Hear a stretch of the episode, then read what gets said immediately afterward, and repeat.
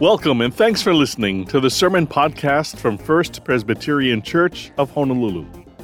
The story of Easter is full of mystery and wonder. Jesus, buried since Friday, is no longer in the tomb. People were baffled. He had defeated death and came back. He's alive. And his followers were there to witness it. On this Easter Sunday, First Pres Senior Pastor Dan Chun tells his story in this sermon called A Witness Statement. You know, whenever there is an important event, one wants a witness to come forward and give a first hand account of what happened. There may be other witnesses, their stories might be different, but one looks for corroboration, one looks for authenticity, one looks for plausible truth.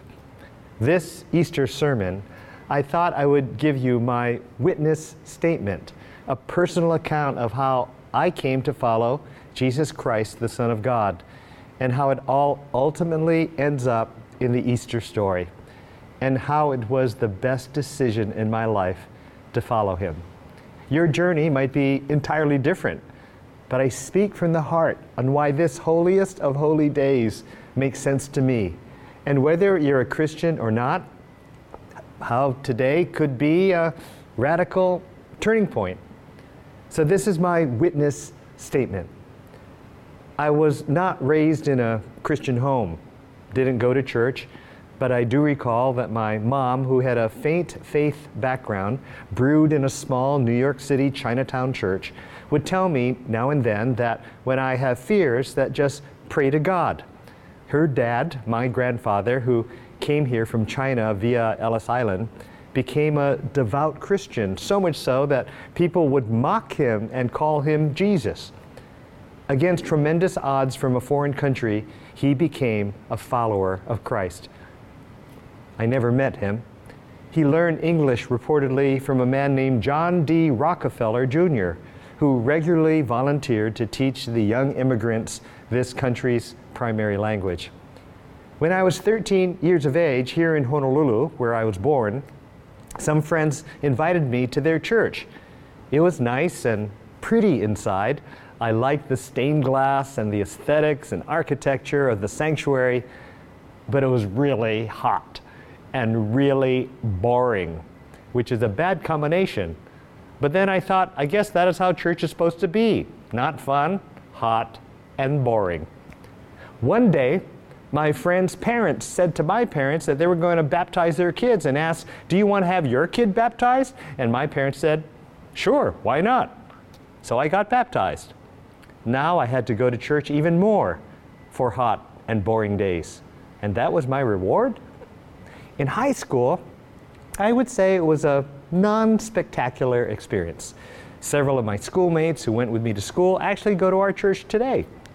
One of my worst experiences in high school was when I was part of the varsity basketball team. Yes, me! I made it on the team.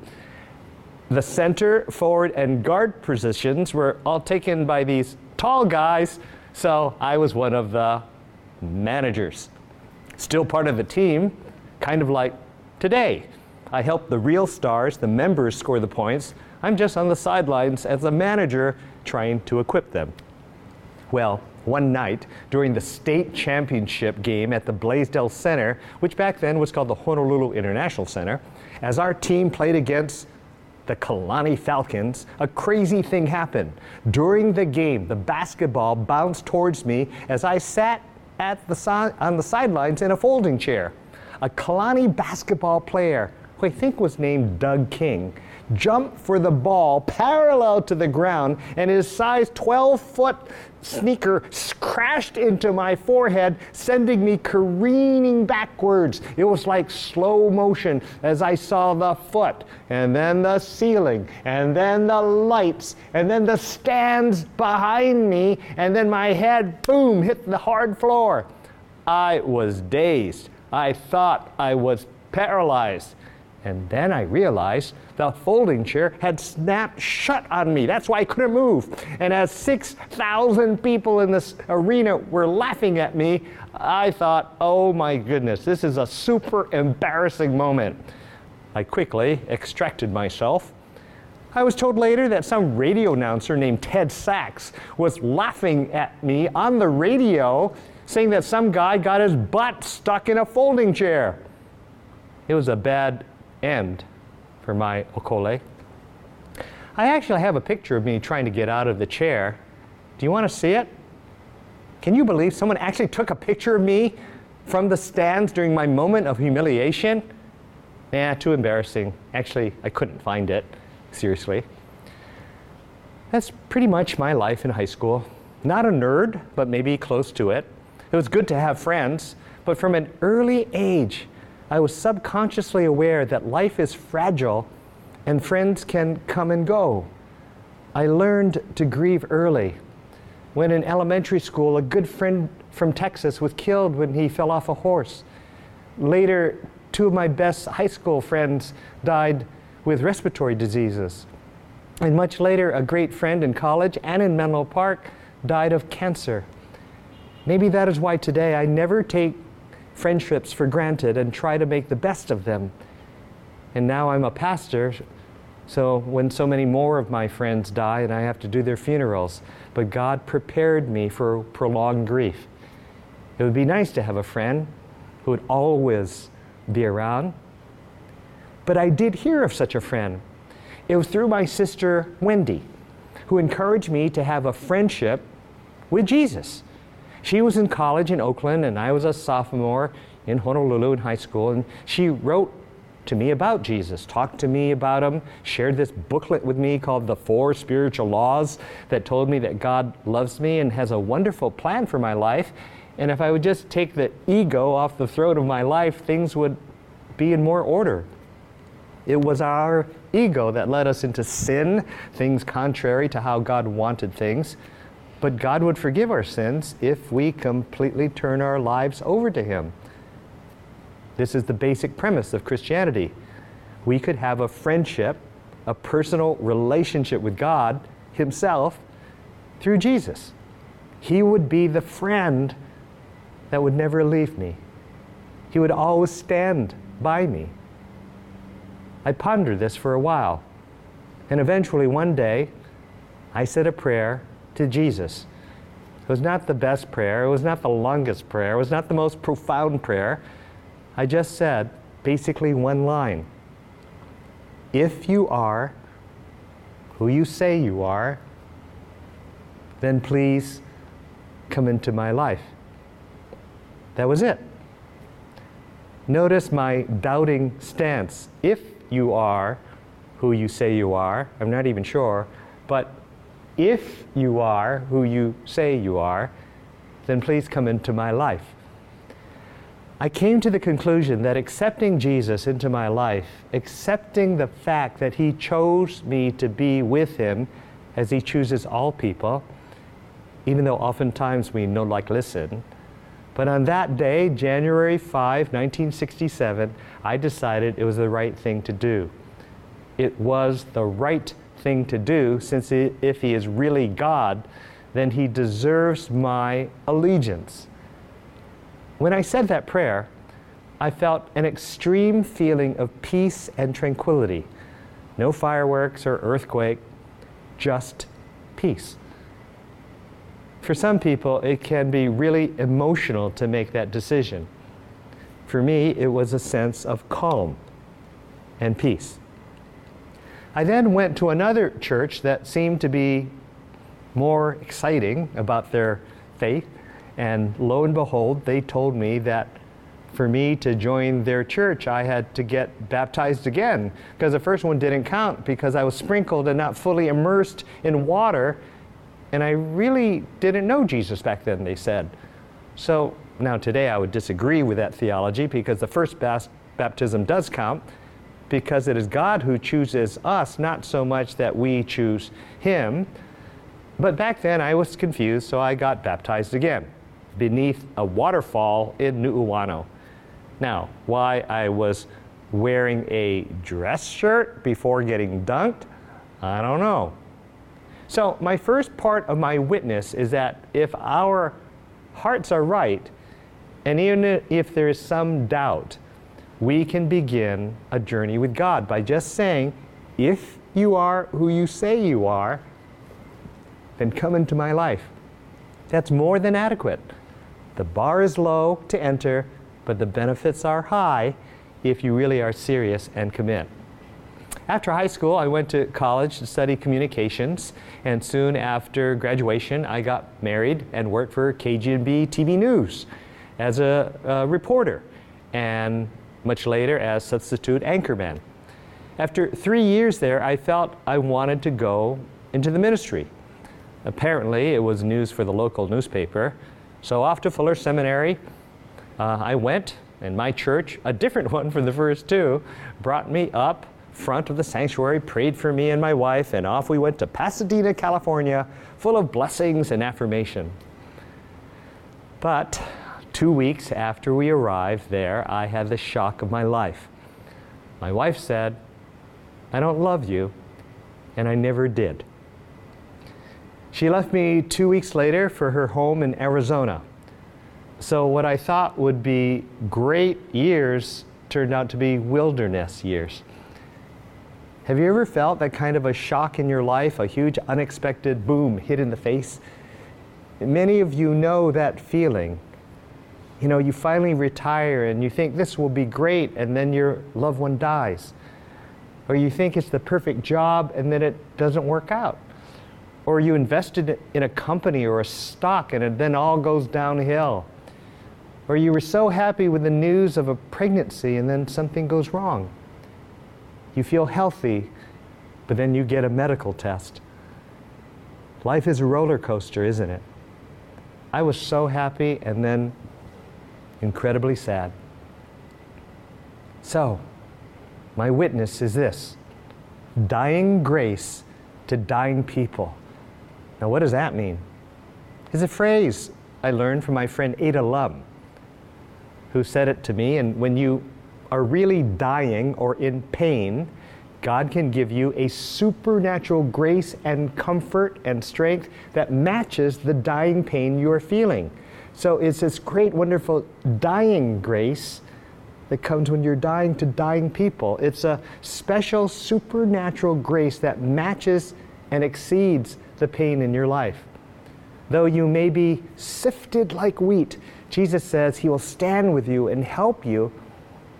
So, seminary years were horrible lonely, depressed, feelings of insecurity, low self esteem. The day after I received the divorce papers, I had a New Testament final exam, and I got an F for that exam. And it was 50% of my grade. I was a mess. I didn't know many people, but I remember praying to God about this. I said, Hey, if your Bible is true, it has to be true for someone like me. It has to be true for someone who's going through a great deal of pain and suffering. It has to be real. I want to feel your grace, meaning love, even though I don't maybe deserve it. Well, the feelings of grace did not come quickly, but acts of grace did. People were very supportive. People invited me over for dinner. Professors were nice. We formed lifelong friendships. My mom tried to give me a crash course in cooking easy dishes like clam sauce spaghetti, the cooking for dummies way being one can of a cream of mushrooms, a can of chopped clams, some garlic and butter and parsley flakes, add pasta, and bam! I'm the Chinese Gordon Ramsay. There were a few in seminary who felt that in the recipe of what it makes to be a good pastor, that I should never become a pastor because I was flawed in faith. I was divorced. Wrong ingredients. They told me there will be people who would not trust me, even with their children. Didn't make sense to me. I mean, I was not a felon. I went through a divorce that I didn't want, and I have the commitment to stay in a marriage when it was tough. But I discovered that marriages are as strong as the one with the weaker commitment. And with no fault divorce, if one wants to leave, one leaves. Those negative thoughts that friends were saying that I was not worthy to be a pastor back then haunted me enough to think I should consider a different profession. So I went to the University of Southern California Film School to become the next George Lucas. I studied under the same professors as Lucas. George Lucas's new film, a weird science fiction film, was just coming out then. It was called Star Wars. Strange name, like stars fighting each other. And a guy named Steven Spielberg would drop by our class and talk about his new movie he was making, which had the most unusual name called Close Encounters of the Third Kind. Long, clumsy title that will never make it in marketing. Turned out to be one of the most successful films of all time. But somehow in my last year, some friend, Steve and Kathy Kawamura, said to me, You know, you should be a pastor. And I said, Look, I didn't blow two years at USC Film School and $10,000 for a master's degree for nothing. $10,000 for two years. What a steal today. But somehow my heart changed. And four months later, I applied to be an assistant pastor at First Pres, and they took a chance on this green kid who never worked as a pastor before and who was divorced and maybe still not recovered from a divorce after five years. My witness, witness statement is this when you devote your life to Christ, He pulls you into a better path time and time again. God may seem slow, but He's never late. And if you're close to Him, life is an adventure time and time again. I love being at First Pres. And while at First Pres, I met Pam, my wife, who was going to a Catholic church at the time. Church elders set me up on a blind date. Who needs eHarmony when I have church harmony? Five years later, a church in Menlo Park, California asked me to start a singles ministry for those never married, widowed, and divorced. Right up my alley. And by God's grace, the ministry took off, and in about three years, we had 3,000 singles attending our events. It was there that I learned much of my management technique, learning from some of the best and brightest in Silicon Valley. But then, my dad died unexpectedly. I loved my dad. His death really rocked me. I could not believe how a death of a father could be so visceral, so deep, so painful. It was horrible. I cried the entire flight from California to Honolulu. And Pam and the kids had to sit in, a, in sat, scattered seats since we took the first flight we could, and that was the best we could get for seats. But God showed His dying grace to dying people to me, and that the seat next to me was broken and taped up so no one sat next to me and I could be isolated in my grief crying. Though a kind lady two seats away just kept giving me Kleenex now and then, not saying anything, just like, you need this, you need this. What an angel! God was with me my mom was the type who could not really take care of herself, so I made a major decision. I left a thriving ministry and decided to leave the pastorate and come home to Hawaii. Pam and I had two kids by then, Noel and Dylan, and the third Quinn would come later in Hawaii. Pam and I decided to start Hawaiian Islands Ministry, known as HIM, and work for that full time.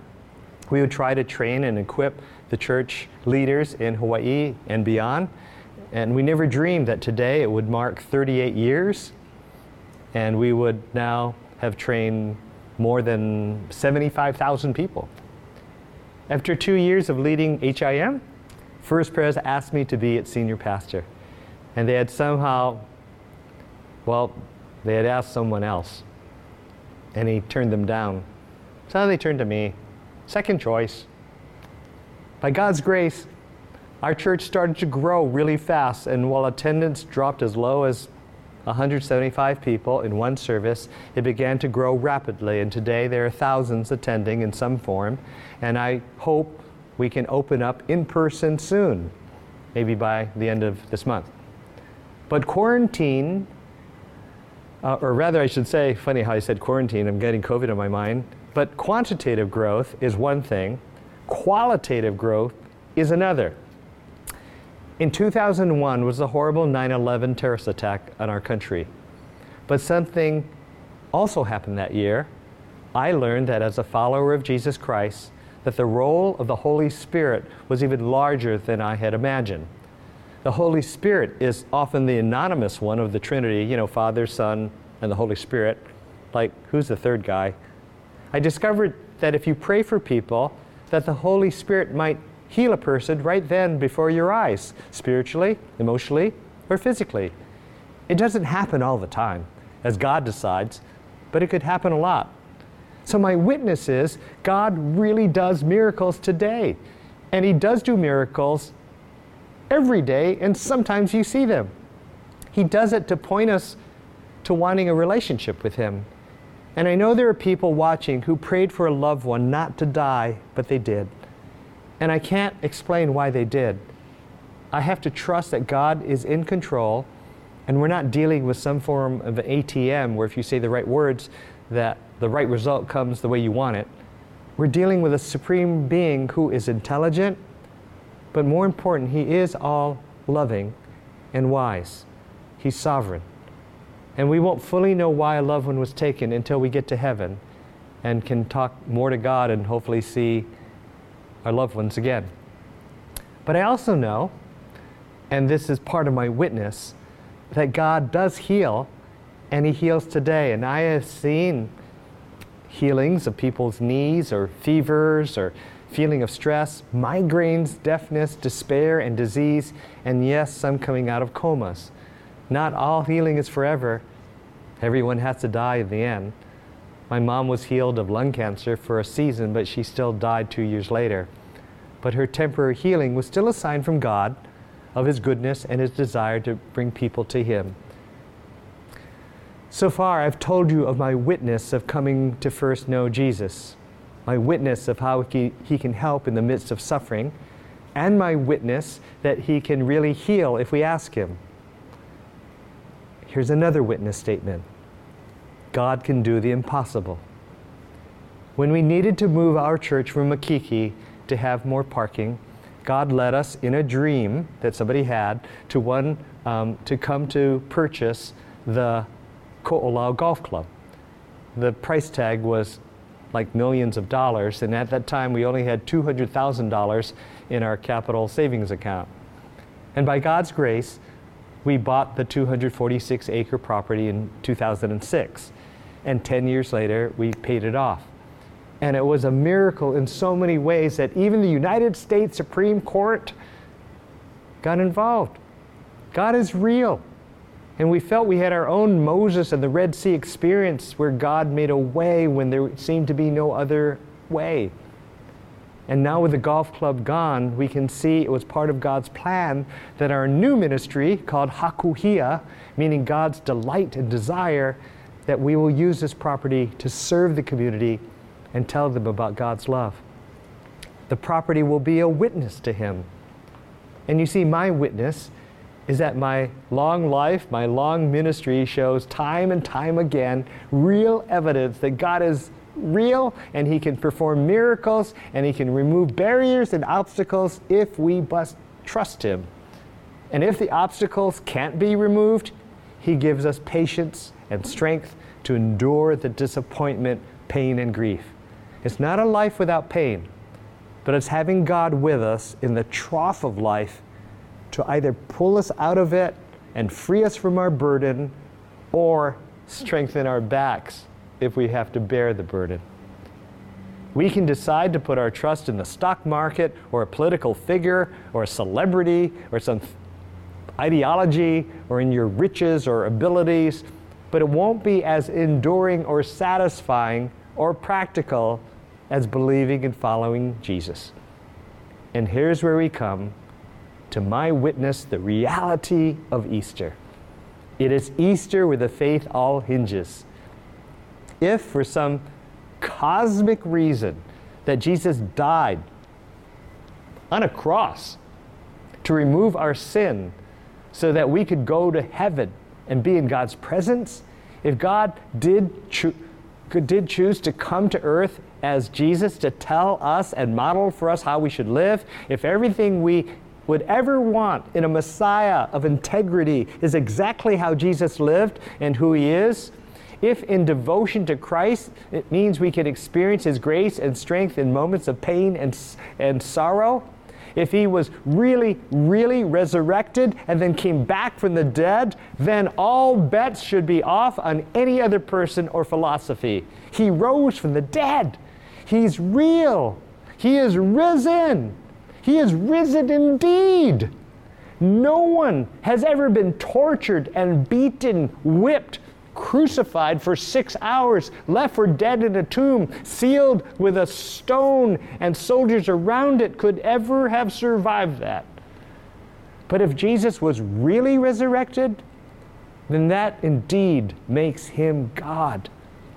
That indeed means he is the Messiah humankind has been waiting for. That indeed means death has lost its sting, for he is the one who has, con- who has, who has conquered death. In Star Wars, there's that one line given by Princess Leia to a wise, powerful Jedi. She says, Help me, Obi Wan Kenobi, you're my only hope. In real life, it should be, Help me, Jesus Christ, you're my only hope. If he is risen from the dead, it means Jesus is really God. And now I finally have hope in the face of so much despair in this world. And if you are at all wondering if that's a possibility, then why not be inquisitive and be like a detective and find out? Don't be lazy. Be like an explorer and, and find the meaning and true treasures of life. Why not? It would be silly not to.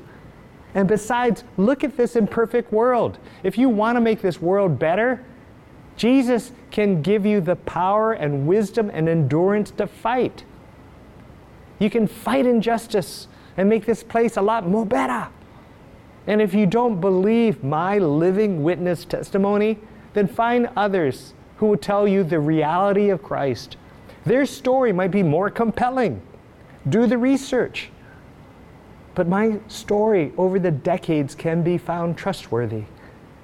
My 55 year track record of following Jesus, my, my witness statement is this Jesus always redeems our lives and makes it far better than we could ever have imagined. A few years ago, I returned to Fuller Seminary in Pasadena, and through a chance dinner, I found out that one of the current students at the dinner was living in my old apartment she asked if I would like to see it. I said, no.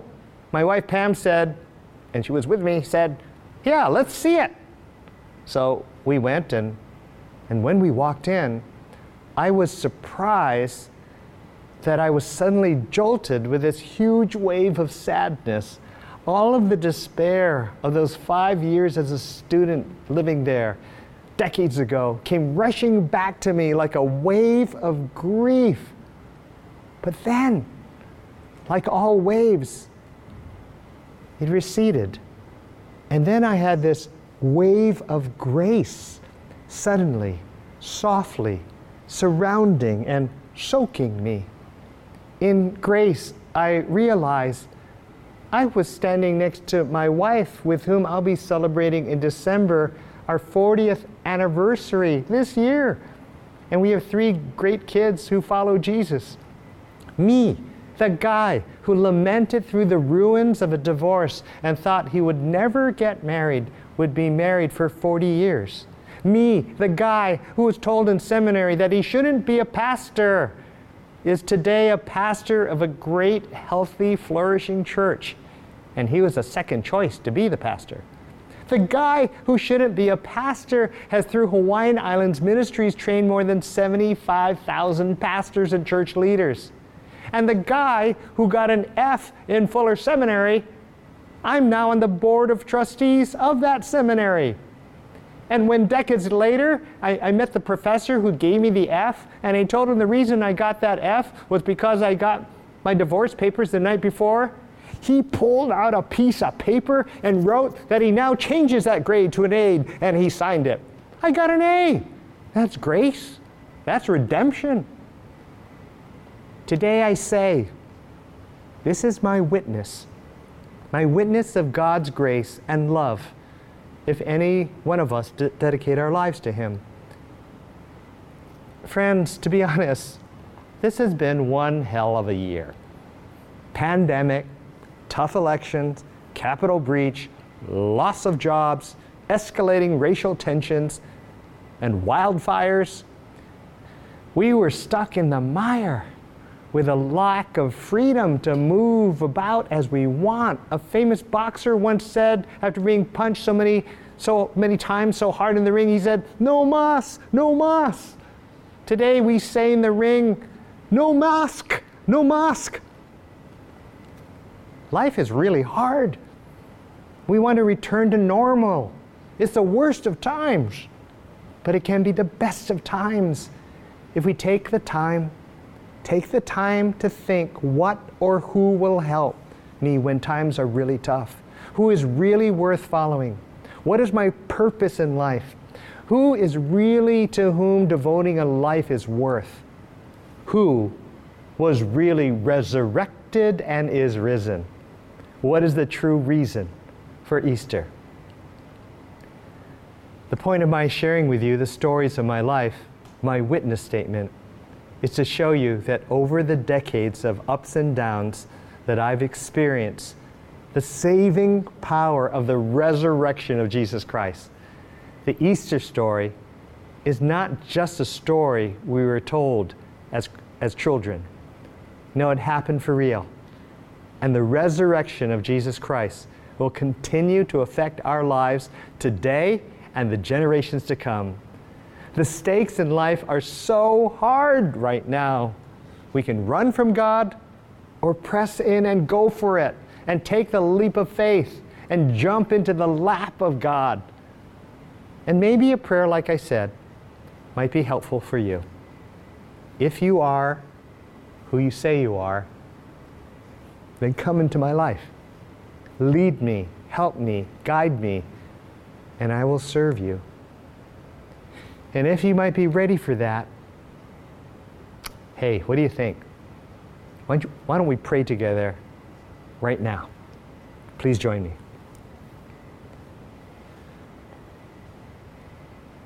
Lord, thank you for this time that we could have together. And I know many people come from many different roads and avenues. And there might be some here who say, okay, Dan, life is super hard. I've gone through so much pain, similar to yours, but maybe a lot worse. And I do need help. And maybe it's a time for some to say, I'd like to say that prayer and ask Christ to come into my life, and I'm going to give it a shot. I want to follow him. And if that's where some people are now, just say this short prayer with me in the silence of your heart. Jesus, if you are who you say you are, then come into my life. And thank you for forgiving my sins. And some, Lord, who might want to recommit their lives, if they could just say, Lord, I've been moved by your Spirit. I want to commit my life to you, recommit it today, and lean in. Lord, for all these people, they are praying with open and earnest and honest hearts. I pray a blessing on them. Holy Spirit, come upon them, enter into them, seal that decision, and give them the courage to proceed, to investigate more, and have greater faith in you. So thank you, Lord. In Christ's name, amen. You know, some of you who have made that prayer, whether a first time prayer commitment or a recommitment, you'll notice there's a prayer button that is appearing right now. And I would just ask if you made, if you made that commitment, that button says you made a commitment to Christ, just hit that button and there'll be somebody there to, to be with you. There's also a prayer button if you want to hit that and someone would love to pray with you. And in all cases, it'll be confidential. And sometimes it's just good to have someone come alongside you when you make these important decisions. It's kind of putting a stake in the ground. And it just makes it more real when you confirm that with somebody else. So take advantage of that. Hit those buttons, and somebody will come upon uh, or come um, alongside of you. And for all of you, thank you so much for joining us. One last thing, we love being with you. If you want to go into what we call uh, connect groups or like discussion groups right after this service, you'll see a button on your screen. And if you hit that right after my final uh, blessing, you can go into a group with other people there that will have a, a wonderful uh, leader there to help moderate the discussion. And if you just want to go, deeper into some of the things that were shared, or maybe you have questions about the faith, um, it would be great if you could join us and we can fellowship a bit more. For right now, I have a final blessing on this Easter, so please receive this. May the Lord be with you. May His grace be upon you and its countenance be upon you. And may you know deep in your heart the wonderful love of God the Father and the Son and the Holy Spirit and may this Easter be one of the best Easters in your life. In Christ's name, amen. God bless you all. A hui ho, and maybe we'll see you next week. From childhood to a kick in the face to divorce to seminary to remarriage to senior pastor, HIM, the miracle of Ko'olau, Pastor Dan's story is one that is full of grace. It's when we look back on our lives that we see God's grace through it all. You are the witness to God's grace in your own life. If you'd like to hear this sermon again, you can listen to and download this and other sermons from the First Pres website, fpchawaii.org. Subscribe to the podcast on iTunes or wherever you get your podcasts. Normally, we gather on Sundays at our Ko'olau campus or at the Vine in Kaka'ako but for now, you can find the entire church service streamed online on the church websites, fpchawaii.org and thevinehawaii.org. For our virtual church service, click the online church box at our regular church service times. Sunday morning at 8, 9:30 and 11:11 for First Pres, and Sunday afternoon at 4 p.m. for the Vine. Be sure to check your email for links to sermons, church news and updates, daily devotionals, and for plans on the reopening to in person worship.